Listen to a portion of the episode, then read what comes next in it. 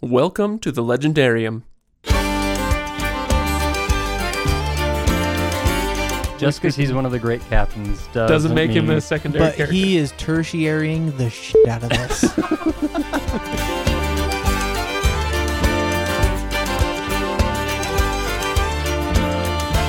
Okay, everybody, it's Mighty Morphin Mazrim time.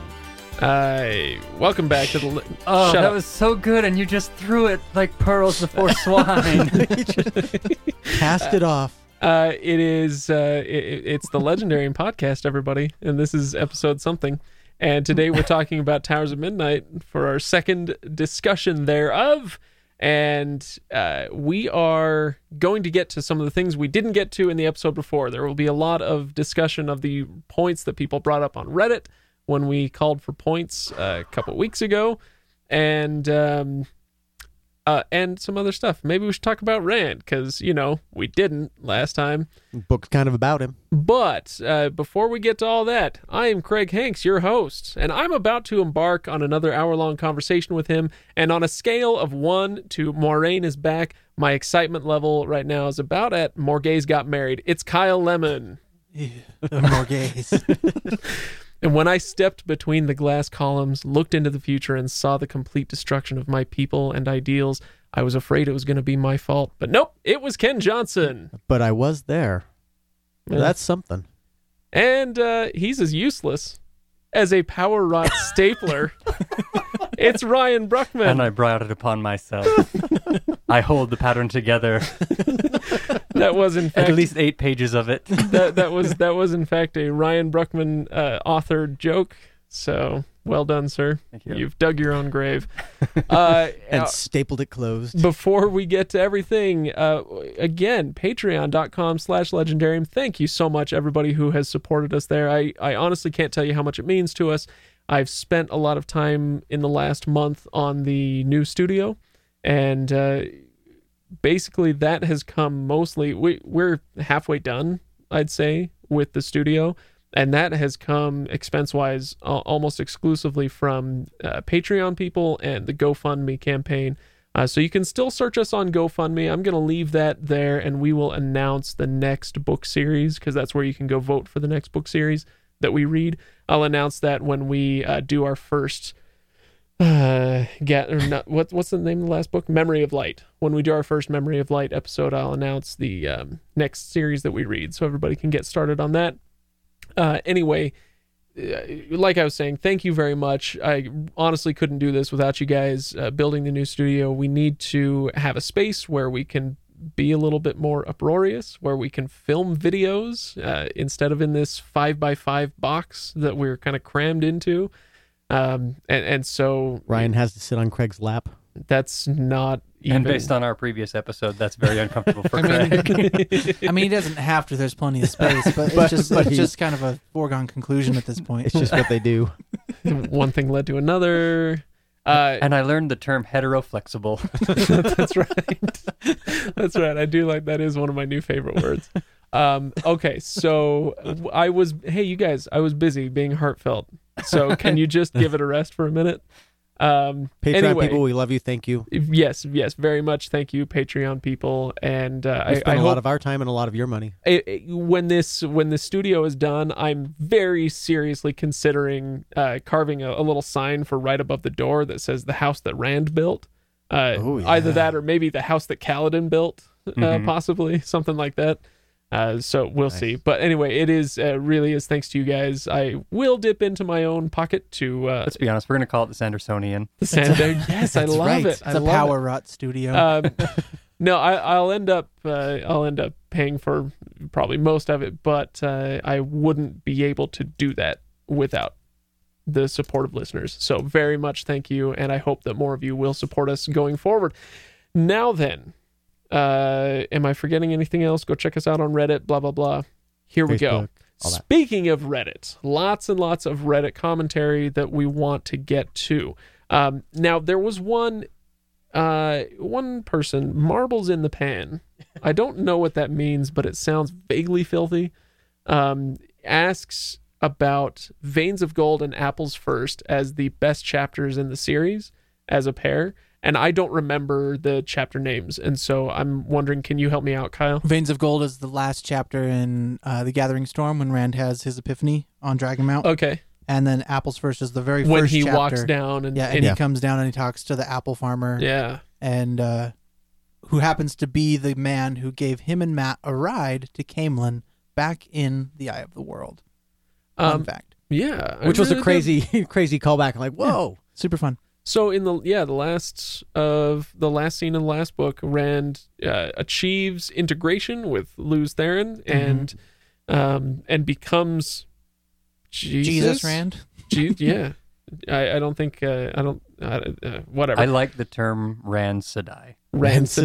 Sedai, that's there you go. right. Yeah, Mhm. okay, I like that. He mentions that he's the only male Aes Sedai living. At the end of this book, he says something to You can- like something like "You may call me You Rand can call me, Sedai." and all the Aes Sedai in the room are just like, what? Son of a- um. Yeah. Anyway, uh, so he achieves reintegration with Lews Therin, and thus uh, achieves his sanity, um, and uh, is fully invested with his ta'veren powers and his one power powers, etc. And so, in the beginning of this book, he comes down off of Dragon Mount from that experience, and he um, we're we're with this apple farmer whose crops are all dying and then Rand comes in and magically there are thousands of apples Magically apples And. I think this this is a really big deal, and it could be easily glossed over. Uh, He's not. It's this is not a one power weave. This is him literally just walking around. walking around Yeah. and altering the pattern to his will. Which there really is only one other known entity to be able to do that, which is the creator himself. The the dark one can manipulate the pattern and, and corrupt it, but to actually alter entirely and change a state just immediately, only the, the, the creator and the wheel can do that. So uh, if um if we're again going back to a scale, sorry, but uh, if we're on a scale from 0 being no control to 10 being Tel'aran'rhiod level control of yourself and your surroundings where you know it's just a weave and all of that, Mhm. where is Rand at at this point? How much can he control He's what's final going tapping on? 11 this I thing. was gonna say it feels No, like he's I don't- at thirteen. no, no, because if that were the case, I mean, because because you have all these Forsaken, you have the Dark One, these things that are part of the pattern, and he can't just snap his fingers and fix everything. not fix everything, but he's altering the the state of being of the world around him. Pray I don't alter it any further. Um, it's not that he can just rewrite the entire pattern and just say like, okay, I'm going to redo this here. But wherever he's at, he's he alters that state. He does it twice. Uh, he does it in apples here. He does it with the uh, the potato soldier um, when he goes back to the the city that he uh, that he gave up basically and said I can't help them when he was Dark Rand. Bandar Eban, is that where? it is? Mhm. I, I saw a reference to the Potato Soldier, and I remember the scene, but you're gonna have to tell me why is Potato Soldier in capital letters and what's that all about? Uh, He goes back to Bandar Eban, which he Which I'm- he forsook in the last book. Yeah, he just he Um, gave up on him. He said, "I can't help you." He gets out, goes back, and they've got ships full of food and ships full of supplies that they're supposed to feed the people, and they're all rotted. They're, I mean, everything. and So, potato soldier isn't you know like a capitalized thing. It's just the guy who it was- is online. I know, but that's he's he's the guy who is um, the nameless soldier who's who's bringing stuff off off the ships and finding everything rotten Okay. and and so Rand comes back and they're all yelling at him. You left us to die. You didn't help us at all. We hate you. And he says, "Relax, things Go- are good." And he walks to the ships and. They've gone through a hundred crates, but once they get to 101, all of a sudden everything is is fresh and ready to go and ready to use. I thought it was a really interesting way that they tied that back in because he says that you know you just happened to open all of the rotted ones. Yes. Every other one is fine. And, And the- and everybody's like- like, "That's not possible." And they're like, that's not possible. He says, no, it's improbable. And it really ties back into Rand throughout the whole series with his ta'veren ways. The impossible or the most improbable things happen whenever he's in the vicinity. And it's just happening on an even grander scale now. And mostly for the positive after his epiphany. Um, but to Ryan's point, he can kind of will it as well. Yeah. Um, but yeah, so he basically just says every other one's fine. Open it all up, and you're good to go. Uh, okay. So yeah, that that was good, and I like where Rand is at with that. Um, I really liked in, I'm in the apples chapter. yeah. Um, when he's talking to the farmer, and he says something along the lines of how he's about to go talk to Egwene, Mhm. and he's like, "She's Oh, not, yeah. she's not gonna like what." I, or he says, "I doubt she'll be pleased with what I have to say to her." And then we get to that chapter, and he hits her with the whole seals thing. But and we anyways, get the completion of Elaida's prophecy Yep. of Yeah. that the dragon will kneel before the or will be the Amyrlin's anger. the Emerald. Yeah, I can't remember what the exact Mhm. prophecies, but Yeah, we, what what what is the prophecy? Do we have? The, Uh, the, do we know We'll off the top of feel our the full wrath of the Amyrlin's anger, or something along Oh, those right. lines. Um, and Does he feel it yet, or is that coming up no. with the- him trying to break the seals? I think that the prophecy is fulfilled when he meets with her and says, Says "We he's need to gonna- break the seals. Yeah. We have to break them." And she's like, "What the no?" Um, and the fact that she then immediately starts trying to rally the nations of the world together and say, "You need to stand behind me when I tell Right. him no." Um, that yeah, that Which- scene is. Go ahead, Kenn. I was gonna say that's a great scene too, but uh, later anyway. No, that scene is fascinating to me because there's so many little things that are happening. Kenn, Kenn that with the insight, everybody. I, I, I just don't want to talk about it yet because I don't want to derail the Rand stuff. Um, what's happening in that scene is one, Rand straight up just walks into Tar Valon, which mhm. before any other moment in this book, 24 hours earlier in this book, he walks into Tar Valon or blows it up with balefire. You know, um, there's no way on the creator's green earth that he's walking into Tar Valon with all of those Aes Sedai. But he just shows up at the door. Nobody even knew that he was there until he's like send somebody off, like Gareth Bryn, and like, hey, I need to talk to the Amyrlin. Can you hook me up? And he walks in and he goes in. you you up? yep, you up, you up, you I love our modernization of their phrase. it's great. Um, but yeah, so he walks into to Tar Valon, and it said something along. I can't remember exact numbers, but it was like it was shielded by no less than twenty eight Aes Sedai or something like that. I thought it was like and he's 50 and or he's walking it in like it like he doesn't have a care in the world. And Siuan ac- actually asked Gareth Bryn like, "Well, what does he look like? You know, how does he seem?" And he's like, "Honestly, he looks like an he Aes looks Sedai. like an Aes Sedai." Mhm. Um, and to so which he took offense to. But yeah, just the fact that he's walking into Tar Valon is huge. Then he walks in there and he lays down this whole thing with with Egwene and he says, "We're I'm going to break the seals." And she freaks out and says, "No, you're not." And then kind of you know tries to argue the whole point. But the way that he says he says, "Okay, I'll listen to you. Meet me I can't remember the time time frame. Meet One- me in a month yeah, on the fields of Merrilor or whatever, Mhm. And we'll talk about it and I will discuss my terms." Yeah. I love that. And so Rand has some kind of plan where he may negotiate with them, may not. Um, and I'm really curious to to find out what's going on there. Um, well, I know, but I'm curious for you guys to find out and see what you think about this angle. Help me. So yeah, what's your question? I, yeah, I don't have a question. I'm Oh, just saying. okay. I'm. I'm mi- keep in mind that he says, "I will meet you and discuss my terms for breaking the seals." it'd be kind of like to get the idea of what do you what do you think those terms might be what uh, why is rand now trying to ransom or hold the world hostage type thing? Um i don't know. Yeah, I Those some find that things to think interesting because it it seems like I don't know what the, the terms are, but it seems like there's there's no way he isn't breaking the seals. And every time we say seals, I just think clubbing the seals. But every single time he's going to club the seals, but it, it, it feels like there's no way So- he's not doing. So it. maybe the best thing is why don't we go around and see like what is what do you how do you feel about breaking the seals? Well, as an environmentalist, um, uh, no, I, I, I'm totally on Team Rand on this one. Uh, what Perrin's uh, analogy made a lot of sense to me. You Mhm. don't take busted up, corrupted metal and make a new sword out of it. You, Mhm. Yeah. you throw it out, and you get new metal, and you make a new sword. So yeah, it makes a lot of sense. Um, and he's apparently the creator anyway, ish. And so I'm fine with it. yeah, it makes sense to me. I mean, you cut away, you, you, Mhm. you cut away the bad parts, and you you reforge new, stronger, you know, seals. That's just Um, makes sense to me. You guys don't get a say, Ryan and Kenn, or Ryan and Kyle, because you know Yep. how we're supposed to feel about it. Uh, but that's just how i I can tell you how i felt about it though How did you feel? the same way you guys did. Oh, okay.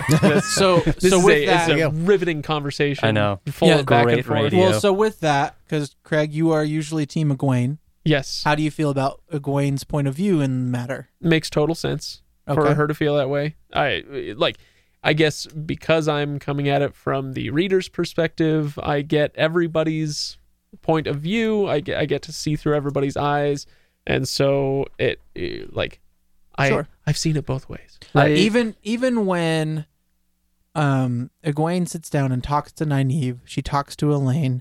I think it's in Tel'aran'rhiod, and they have this little discussion about Rand wanting to break the seals. Yeah, And she gets a little bit annoyed at the fact that neither Nynaeve nor Elayne are, taking her side. taking her side on it and are, are freaking out about it as much as she is.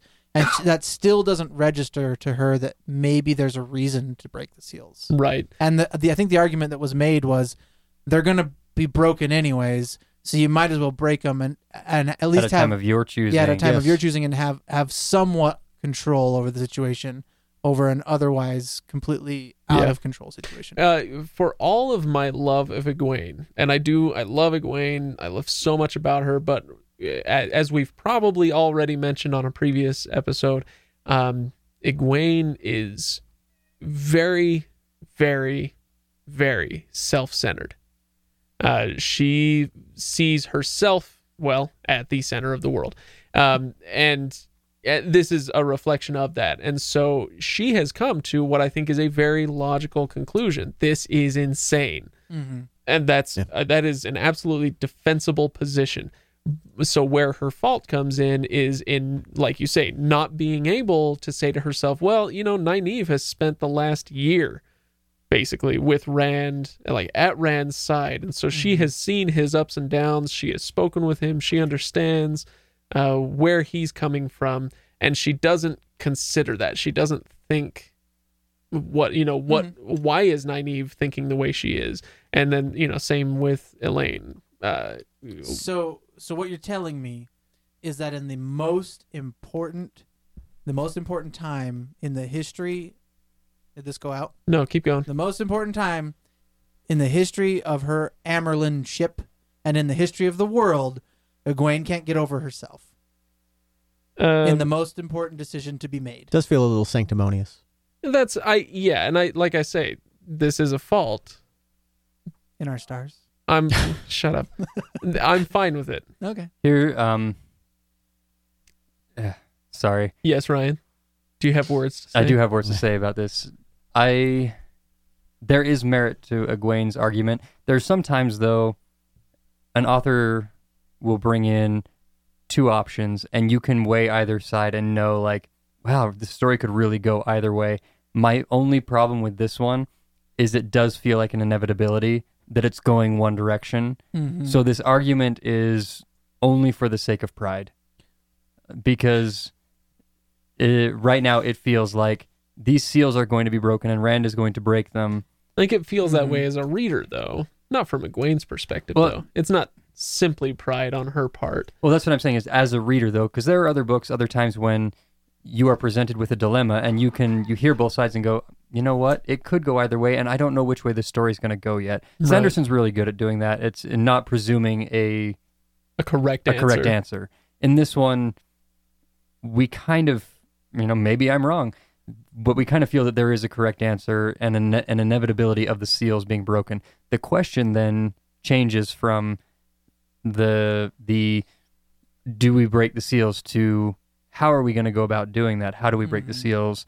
When do we break the seals? There's a lot of other questions that, that can be answered once you come to the realization that, yeah, we're going to have to do that. And I kind of wish Egwene would have come to that and said, you know what, Rand? I've talked to Nynaeve, I've talked to other people, and I thought about it. And you are right. These need to be broken, but they will not be broken until deemed appropriate. Like, you're not just going to willy nilly do this to the world. We need to work together. We need to work Well, maybe- together. and And maybe this is what- where the Wonder Twins come together, and you have Two Rivers power, to, and they say, you know what? Remember when you know we were? And the, wait, this is where our joke comes in, right? The one I wasted. Yes. yes, It's Mazrim time. What time is it? it's measure time. Okay, your your mic. I think your mic did go out. I don't know, man. Did you? I didn't touch it. Okay, speak into it. Get right up in its business. I'm John Mayering the crap out of this mic right now. All right, go share a mic with Kenn. Uh, Yeah, sorry, man. Um. All right. So where were we? it's all right. I can be. I was just saying that I to wanted to. I think that there was there's room for this argument to progress one more level before it gets kind of tossed to the side because because it is kind of a foregone conclusion that they're going to break the seals. Right. Well, Right. I, I think it, it becomes um, m- less. Maybe we're caught up on the term terms. You know what I mean?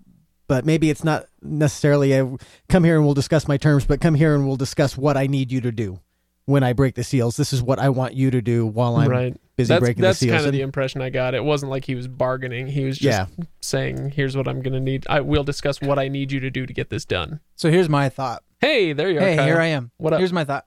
If you're now newly reintegrated Jesus Rand, why do you even go and tell Egwene? oh man, we're alienating so many people right now. Well, eh, no, I think we're just bringing more of them in under our wing.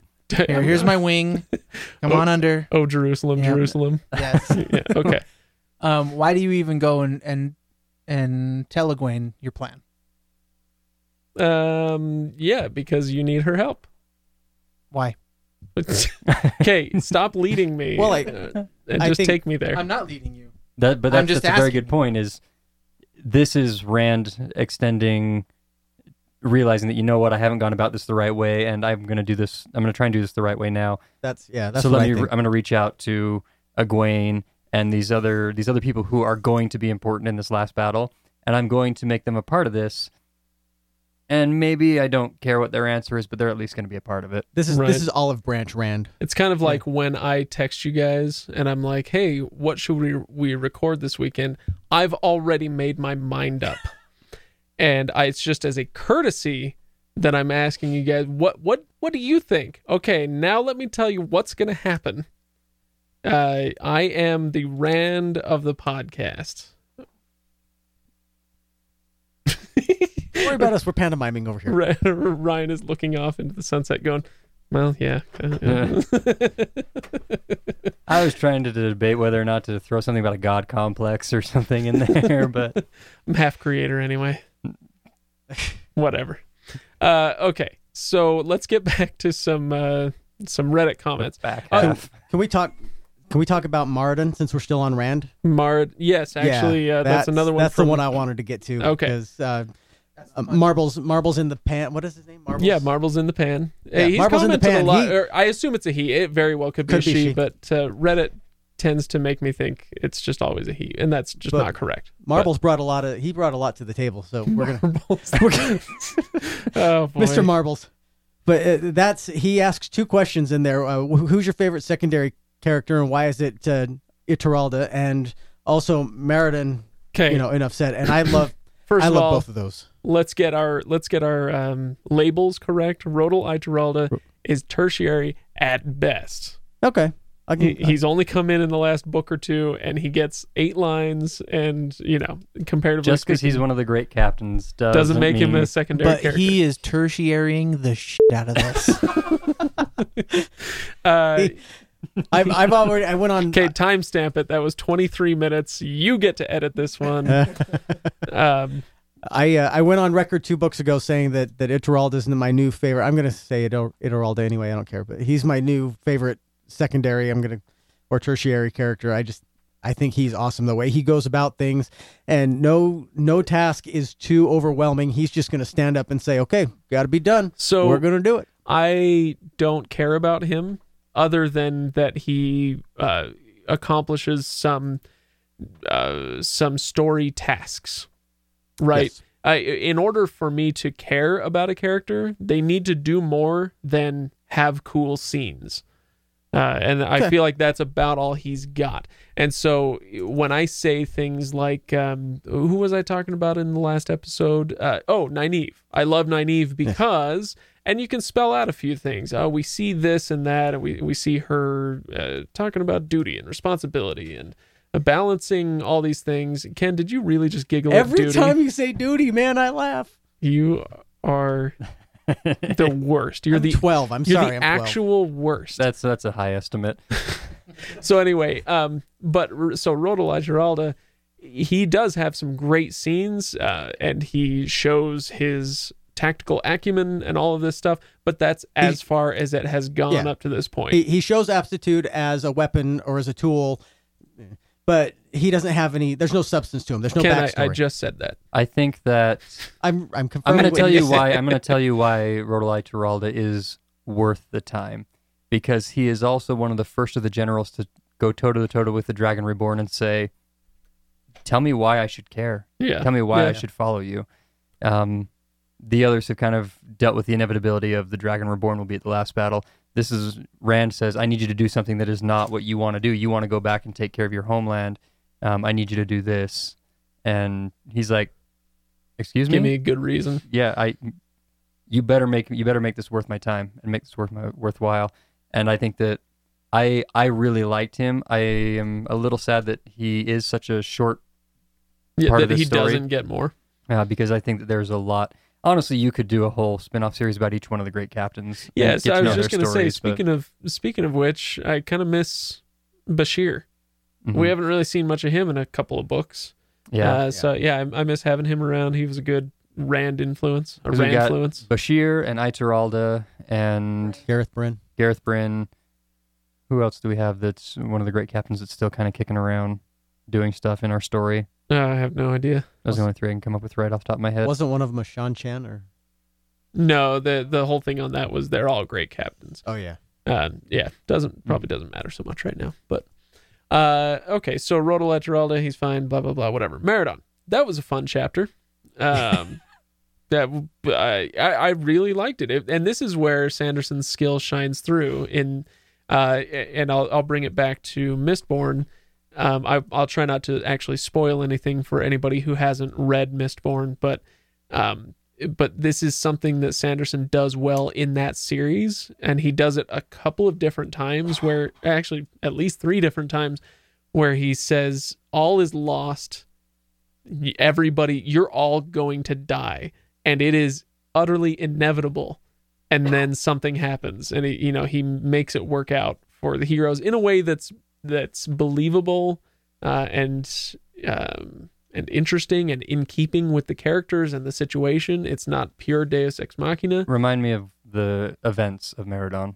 Um, okay, that's the city. It's uh, on the Blight border, and it's being attacked by hundreds of thousands of Trollocs. Rand and, goes out and, and, says, "I will save this." and city." Rand, And Rand the city, says, "I got the this." city lords have left to go find Rand, basically leaving it defenseless and hopeless. And yeah, Rand shows up yeah, That's right. And because he- he's making good, basically, on all the things he's done wrong in the last several books. which is the moment it's him paying back Ituralda for his work Yes. right. and kind of keeping his promise there and showing that he's turned a new leaf. And can we just talk about some of the descriptive writing in this in this chapter where there's I think they talk about how the Trollocs have like 16 trebuchets Right. and they're launching corpses oh at, man. at the city and then they figure out that they're not all corpses. So they're launching like actual Draghkar. yeah, and it was just insane the Draghkar attack and then Ituralda has to start screaming in order to keep out the croon of the Draghkar. hmm um that was just so well done Yep, and yep, just yep. so vivid Yeah. Anybody who says that Sanderson is not a skilled prose artist can go suck a duck, as far as I'm concerned. Because I agree wholeheartedly. That was some fantastic prose in that chapter. Anyway, Kenn, what were you about to say? I, I was going to say to, to put a bow on uh, Ituralda. He's escaped inevitable death like three times now, so I he's on my the die side of my live die list. I think by the Yeah. time this is all said and done, he's he's totally gone. Well, let's work through the rest of Mr. Marble's uh, comments. Let's see. Perrin's trial, yawn. Yes, that's correct. Perrin forging the hammer is great. Yes, correct. Egwene versus Rand in the tower. Are we sure Egwene's not ta'veren? Uh, Yes. No, no, we're not sure. yes we are sure Oh, screw you. Uh, but I don't really care to talk more about that right now. Um, I don't- I don't want to rehash stuff we've already hit on, but I'm going to say that I did not mind the trial sequence as much as everyone else did. Really? It just felt Unnecessary. so unnecessary. It did. I, I I won't disagree that it was that's unnecessary to driving through, but it was. I do feel that it was well done up until the point where Yeah, I, I felt like it was a little. I don't know if cliche is the right terminology when uh, Galad is given the. You can go ahead and set the terms of it, and he says, "I will Sentence wait him. to sentence him," and he holds off and then says, "You will have to fight at Tarmon Gai'don." I'm like, "Oh, great!" He got he got the community service option on this one. um, I guess okay. So uh, the trial sequence. Maybe this is going back to our Stranger Things two discussion, and I, I won't spoil any of the story. But there's a big uproar over episode seven, which takes a hard left turn in the middle of season two of uh, Stranger Things. And I I think I made the comment, maybe even on the podcast, that it's fine by itself. If this were another show, if this were an episode of another show, it's well done. It's reasonably well acted and directed. It's a little weird, but it's fine. But it's as a part of the whole, it it, doesn't fit. It it slows things down. It makes me wish that uh, the whole time I'm reading it, all I want is to be with my other characters. So that's that's my problem. I with it. can, and along those lines, I think that the one thing that it does, which isn't really super necessary, could be done other ways, is it clears Perrin's conscience. yeah. Yeah. It, it serves yeah. one purpose to do that to allow him to just get back into I'm going to be Thor, the guy, or whatever. You know. yeah, Mjolnir. Yeah.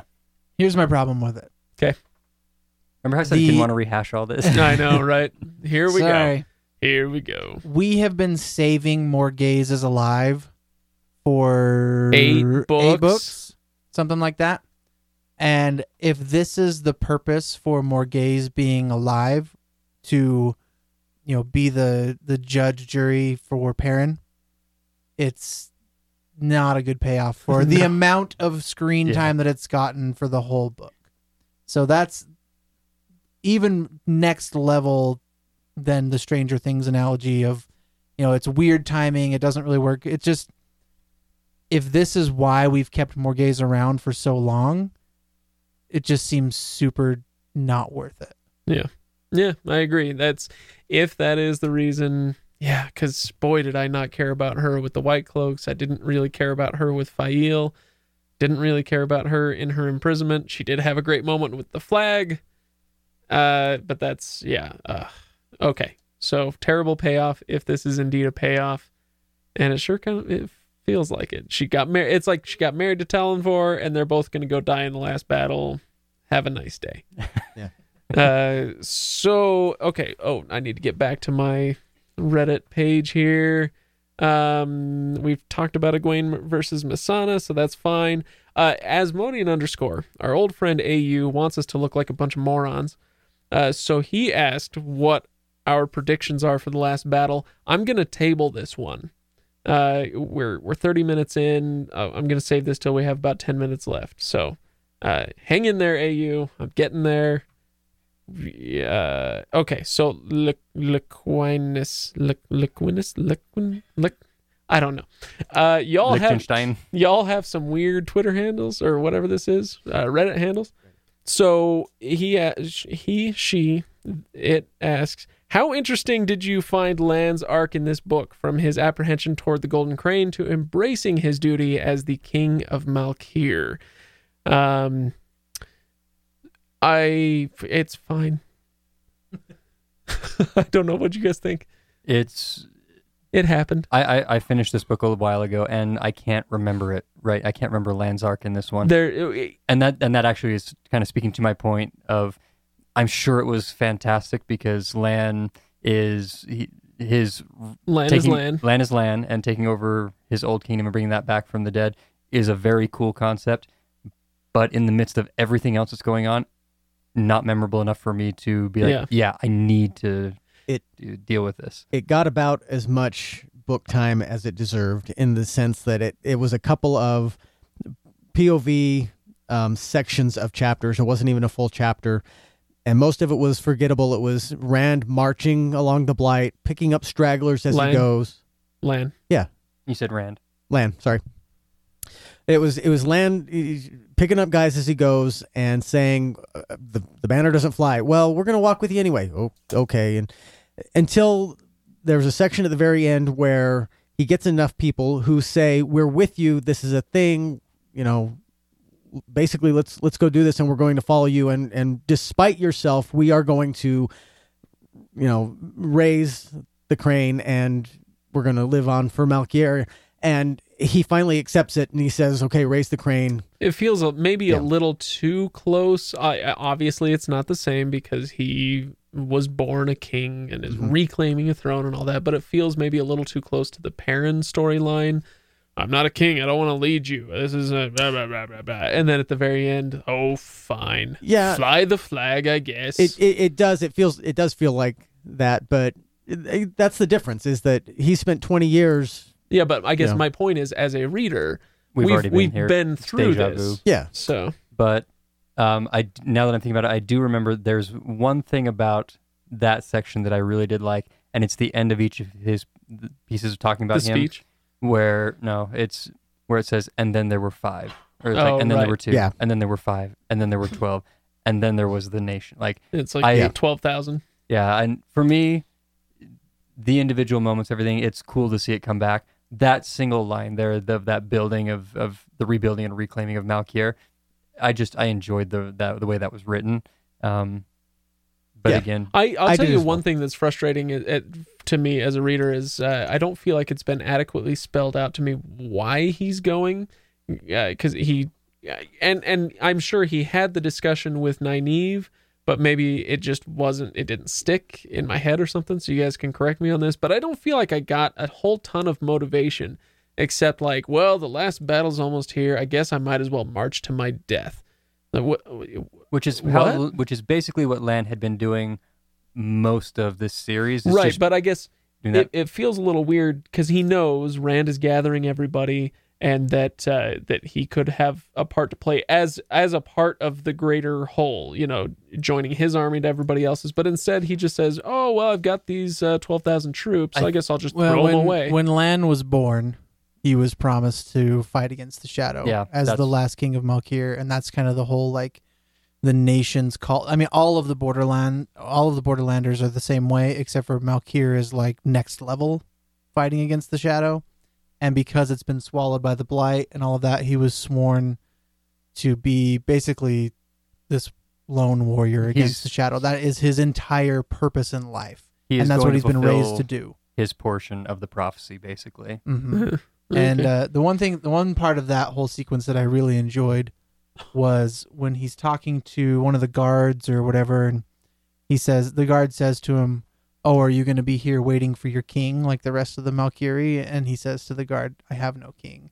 And right after that is when he says, like, the golden crane flies, and that was Right. super super cool. So, yeah, that was good. Okay, uh, yeah, I, I like this individual scenes fine, but anyway, Got a little bit of a 300 thing going here. The whole blight's going to come down on these 12,000. Um, They got to hold it back. okay, we're jumping back. Uh, and I don't know if I want to jump back. I'll just give my two cents to uh, De- Desmond Hume three. Desmond Hume, maybe. Desmond Hume. Okay, I'm going with Desmond Hume on this one.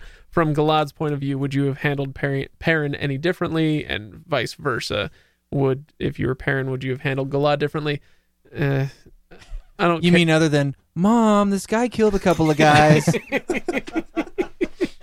uh yeah i don't I, I would i do anything differently i don't i don't think so they yeah if i were galad i would just try not to be such a dick all the time and call it good Yeah. I fi- really I find a hard time carrying. Actually, oh, this is the one. Mm, I want to make sure this is in in the right spot.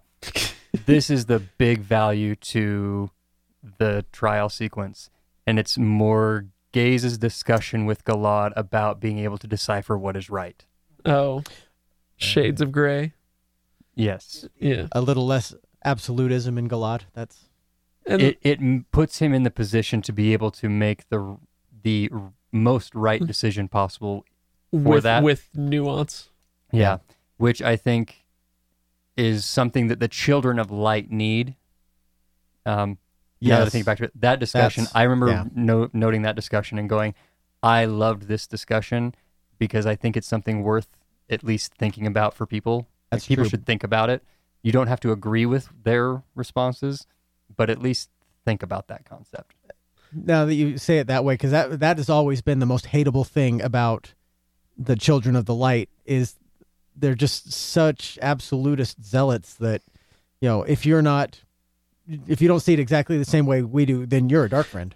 and we're gonna, you know, dark so friend you. we we've got like 20 more minutes and a few more things to talk about. So I want to race away from the White Cloaks uh, as fast as I can. I'm done with them. So Vroxilla, I don't know if it's Vroxilla or Vroxilla. Either way, I think it's a great name. Uh, on Reddit, yeah. How do you feel about the visions of Seanchan conquest and Aiel destruction when Aviendha went through the pillars of Rhuidean for the second time? Um, I was until that scene. I was uh, I rolled my eyes every time we got an Aviendha moment. Didn't care. Didn't want to be with her. Didn't want to go back to Rhuidean. Uh, but then that scene happened, and I was very interested in it, uh, especially how it would square. Because at the end of it, okay, sorry, I'll give a little recap. She goes back, she goes into the glass pillars and sees a bunch of crap, and then she goes, "Well, that wasn't all that upsetting, and I didn't really learn what I feel like I needed to learn, so I'm going back in." And uh, nobody gets to go in. Oops, sorry, nobody gets to go in that many times, uh, because wise ones only go in twice and if you go in anymore you die and maybe this is why because it's too much to handle and so she sees visions again working backwards she sees that the Aiel have been completely shattered and destroyed and they don't hold to their oaths anymore and they don't care about honor and uh, the Seanchan rule all uh, nib high football rules um, but uh, and then working back, she comes to understand that it was because of decisions that she and her children made very early on after the last battle, and it allowed the Seanchan to conquer everything and kill them all. And so she comes to the realization that she's going to, if this is all true, if this is destiny, then she's going to do something to wipe out everything. Or, you know, may, maybe not her directly, but there but there may be something that she can do to avert this. And so now she's going to be tortured about what that could possibly be. I think that's great. I, I i think it's a great bit of storytelling. I don't know how that is going to be squared in the last book if at all Yeah. but i i really like the questions that are brought up I I found it interesting in the sense that, like you, I was like, Aviendha comes on, I, I shut my brain off until that moment, and then all of a sudden I went, wait, what's going on here? But at the end of it, all I thought was, well, that's interesting. I didn't have anything deeper. I mean, I'm interested to see how it plays out, what she does to change her future, but I, I, don't like care. it because there's a um, there's a concept that's brought up. It's actually brought up a little bit in Oathbringer. It's also brought up in Tolkien, uh, in the Lord of the Rings, a little bit that uh, that knowledge can be a tricky, tricky thing. Um, if whether it's um, knowing the future or being able to you know communicate through the palantir and gaining knowledge that way you can be manipulated through knowledge and knowing your future uh, or at least believing that you know your future may cause you to make uh, awful irrational decisions. And so what might this do to affect the way aviendha operates going forward? That's what i find interesting about it potentially. Not yet but potentially. It also, in a very inadvertent way, raises the stakes of the last battle. Because what it does is it tells Aviendha and, it, and the Aiel and anybody else who takes time to listen to this story that, yeah, you, if you win the last battle, that's great, but there are going to be consequences. And you need to think about that now. life, life will still if you win life will go on and you'd better And be set up for success. because everyone, everything is focused right here to this one point. right and as soon as you get past that point what's going to happen and so for her to have that vision and that and that information ahead of time might actually it it will weigh on her decisions about how you to go into the last battle um, because it will affect things yeah i So we- don't think we will ever, i actually part of me when i first read that i was like uh, this could be like a subsequent series you know they could rewrite down the road a little ways if they Mhm. wanted to but i don't actually expect to see this really pay off really pay off. There's Yeah. The the book ends the next book, and if we start like if we have 14 chapters at the end, we're dealing with the Aiel.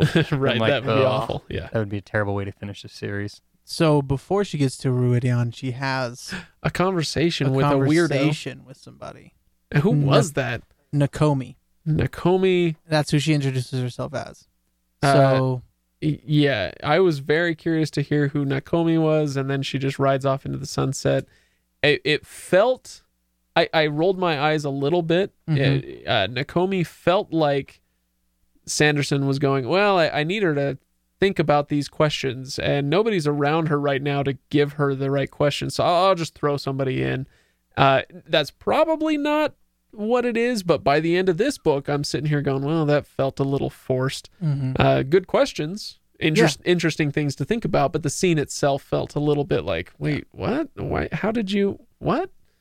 Uh, so It's I, I don't Hoid. know. We all know it's Hoid.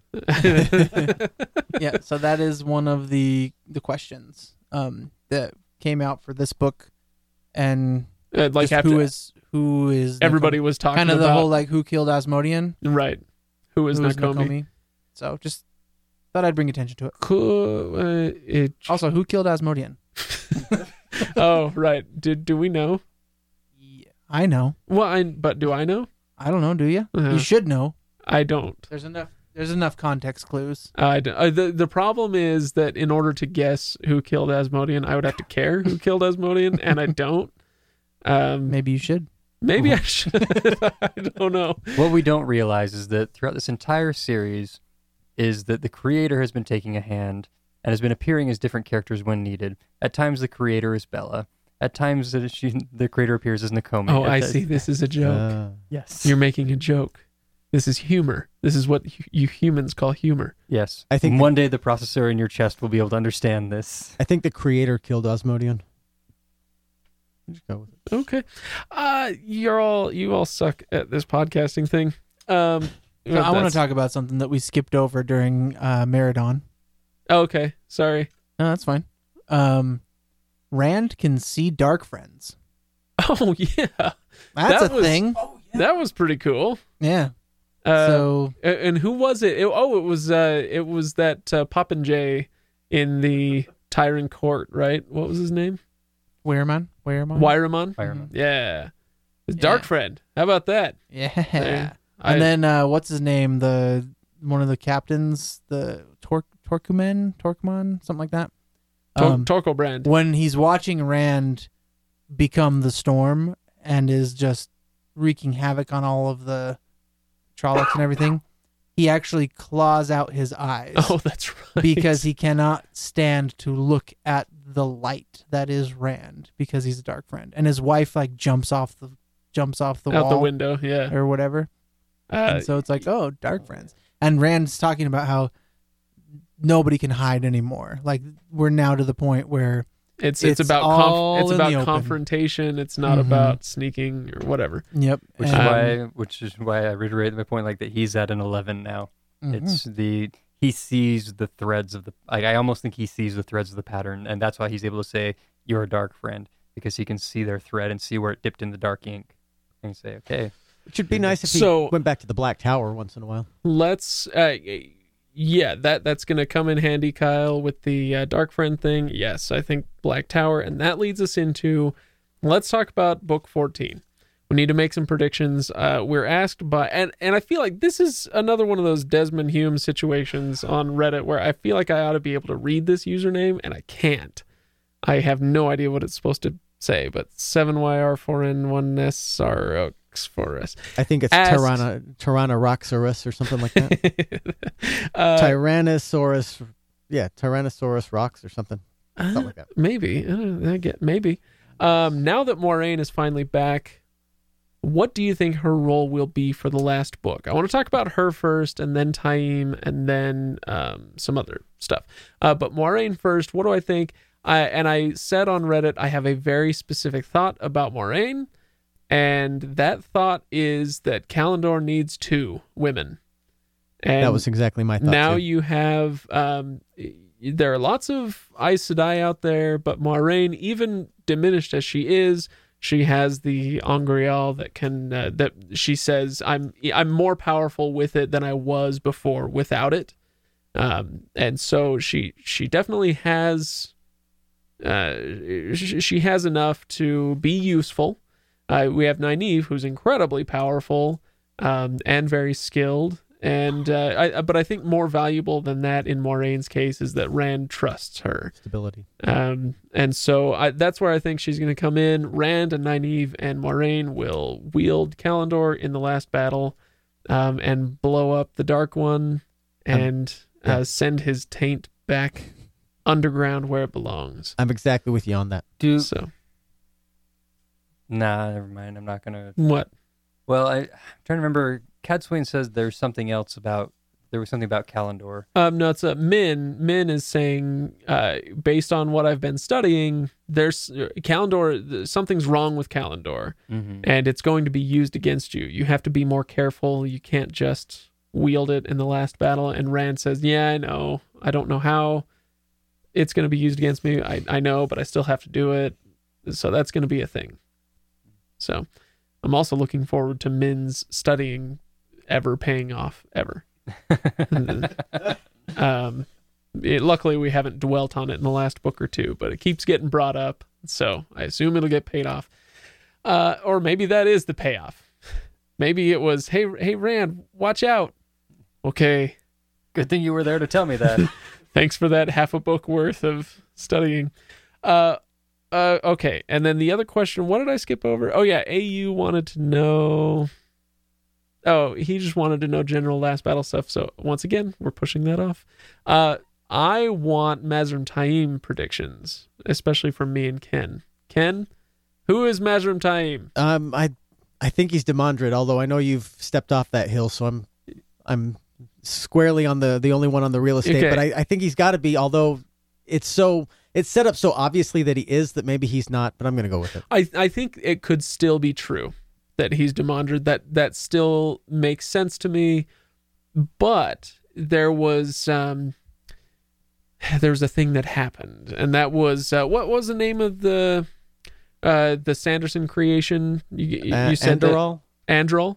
Androl is apparently an, an entirely Sanderson creation. and He brought him in, Yeah. and, and there's something weird going on at the Black Tower, and there's an Aes Sedai who looks dead behind the eyes, and it's happening with all sorts of Asha'man. all sorts of yeah people who And just get raised to his inner circle. At the end of the book, in the epilogue, there's a random character on the Blight border who sees some red veiled Aiel Yes. coming, and The the Uh, demon Aiel is what I call Uh, them. sure, demon Aiel. They have filed teeth and red cadin'sor uh, or red veils Yeah. and uh, dead eyes. And he realizes they're not here to help. There's something going on, and I'll tell you what that something is. Okay. That something is Padan Fain. Oh yeah, That's my prediction. That Mother. Padan Fain has been working behind the background. So Mazrim Taim could, or he may or may not be Demandred, but either way, he's got a Shadar Logoth dagger cut and has been Padan Faned. And the Black Tower, which I thought was going to the Shadow, is being taken over by Fain. And that's where Rand is going to have uh, that that uh, You- confrontation. you son of a oh Son of a what, Kenn? It, it's that's brilliant because I've been saying for like the last half dozen books, Padan Fain, do something, and and the moment that he's got a chance to do something, I'm sure. So Ky- Kyle and Ryan are looking furiously Here's- at the carpet, trying desperately not Right. to signal whether I'm right or wrong.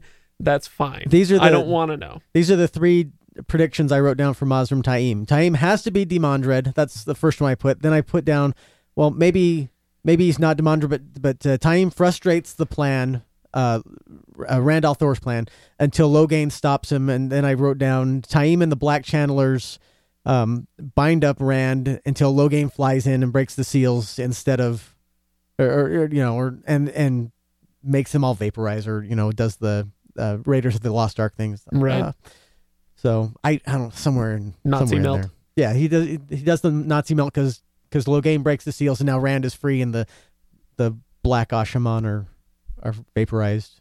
Eh, Which we saw we saw dark male channelers in this book. So I wondered at first, oh, you know, male dark friend channelers. That is interesting. Black I, Tower stuff. I, I have felt frustrated up to this point, and I still kind of do a little bit that there hasn't been a Rand versus Taim showdown. Uh, Yeah. It's been building now for you know, eight, nine, ten books For a whatever. long time, yeah. It's and um and and I need that to happen. At, but at the same time, I've kind I can acknowledge that uh, that there are a lot of pieces that have been laid out for an epic book fourteen. And Yeah. so so he, that brings me into something else that I want to talk about, which is there are so many. Oh wait, Kyle, did you have something time related to say? Do you want to come back to it? No. There are so many final confrontations that have to happen.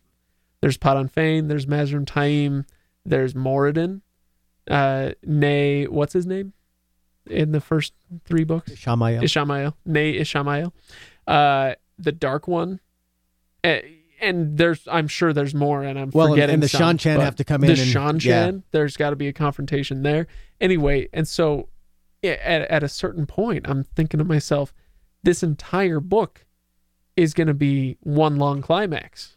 Which, under other circumstances, I might be on board with, but in this case, it seems like it's going to be a lot. So, I I guess I'm. I finally got Ryan. I broke Ryan. What? Let it Uh, out, he is man. sitting on your lap. No, there's. Sorry, if any of you follow Community and remember how they killed off um, Chevy Chase's character, Oh, I don't. I, I don't remember. he died from dehydration after providing all of them with sperm as a like for as a sperm final bank? gift. It was his bequeathment to all Oh, of them. jeez. It was a a, a vase, a, Oh, a thermos, a disgusting. thermos. Yeah. that and he died of dehydration. I had no idea that show was so blue. Yeah. Uh, okay. Anyway, so I I guess I'm just looking forward to all those final confrontations. I I have noticed, by the way, Kyle, not only because you're sharing a microphone, but I think because of the circumstances, you've been awfully quiet this episode. Yeah. I mean, I don't want to spoil anything. Yeah, Um, and I don't want you to spoil. also part of it is just hard to back and forth on the mic. But Yeah. I um, think I will say this: go reread the epilogue, uh, okay just cause. for time stuff. Um, just for stuff in general, because we're talking about predictions for the last battle and Right. that kind of stuff. Just for stuff in general. Um, there's some cool stuff. It also uh alludes to what we were talking about earlier in the Who Killed Asmodean. Oh, really? Yeah. Oh, really? Yeah. Ugh. Um, I guess why like I'm sick and tired of trying to care. I don't. I don't. So I won't make any predictions because I like I because I finished the book already. But um, I will say this: that coming into a memory of light, one of the key questions I had was, "What does a final confrontation look like?" Because in a lot of fantasy literature, where you have a champion of light facing essentially an all-powerful god creation or something like that, you know, it's one thing when they're champions facing up, but when you face an all-powerful creation like that, what does that what sort of battle does that have it's because rarely is it you know Yeah, sword to sword so what is or- what does the battle actually look like? what does it actually look like? Because you can say last battle, but it can't just be Trollocs murdering humans and Yeah, vice versa. i mean all of that i mean you'll have all the elements of war in there but what does the deciding point look like and yeah there's a lot of things to, to bring up around that but it was the question going in that i was like i honestly have no idea what it's going to be like when rand and the dark one actually confront each other right. is it going to be the dark one you know all of a sudden just taking the personification of you know moridin or or is the dark one you know does rand become is it going to be a, a, a Fellowship of the Ring prequel situation Well- with the with the helmet and everything? well i'm sitting here thinking i'm i'm comparing other ones that i've read you know and i don't want to spoil series but things like where where you're dealing with you know becoming another god or things like that and trying to face up like what does that look like i'm trying to compare with things and i i was very pleased with how it was done So. Okay. All right. Uh, Kenn, we got uh, time for final thoughts. I got, boy, I got nothing. I got so many questions and so many predictions going into this that I'm, I'm just excited to see who, how who everything. lives and who dies? Sixty seconds. Ready, set, go. Um, let's see. Where's my list? Okay. Um, this is uh dies. Rand, Min, Egwene, Elaida, Julian, Varen, already uh, Bashere, Toril, Ituralde, Tom, Talmanes, Gawyn, Alviar, and Massima, uh, Padan Fain, Mazrim Taim, Elias, uh, or Elias, sorry, Brigida, Damer Flinn, uh, Nielda Mizar, who lives, Mat, Tuon, Perrin, Faile, uh, Lan, Nynaeve, Elayne, Aviendha, Logain, Cadsuane, eh, Overlord, Gareth, Brent, Siuan, Moiraine. Are you still Yeah. going? This is still dies. Yeah. No, this is lives. Lives. This oh, is lives. Wait, Uh, when did we start lives? Start over. After after I said Mizar, I, which I don't know who Mizar is, but um, Mat, Tuon, Perrin, Faile, Lan, Nynaeve, Elayne, Aviendha, Logain, uh, Cad, Swain, Olver, Loial, Gareth, Bryne, Siuan, Moiraine, Berelain, Gawyn, Tamal, Thor, uh, Abel Cawthon. I threw in Harold Luan because I like him. Uh, Narishma, Galad, Grady, Nafe, Bain, and Chiad. Those all live. I disagree with so much of both of those That's lists. all right. You can. So Although I I left Rand on that list only because I've had him on there for so long, but I I think he lives now because he's still got to put four puppies in Aviendha. So you know, Well, we got a we got a long book ahead of us, Kenn. Is, Yeah. is that how you described it to your wife?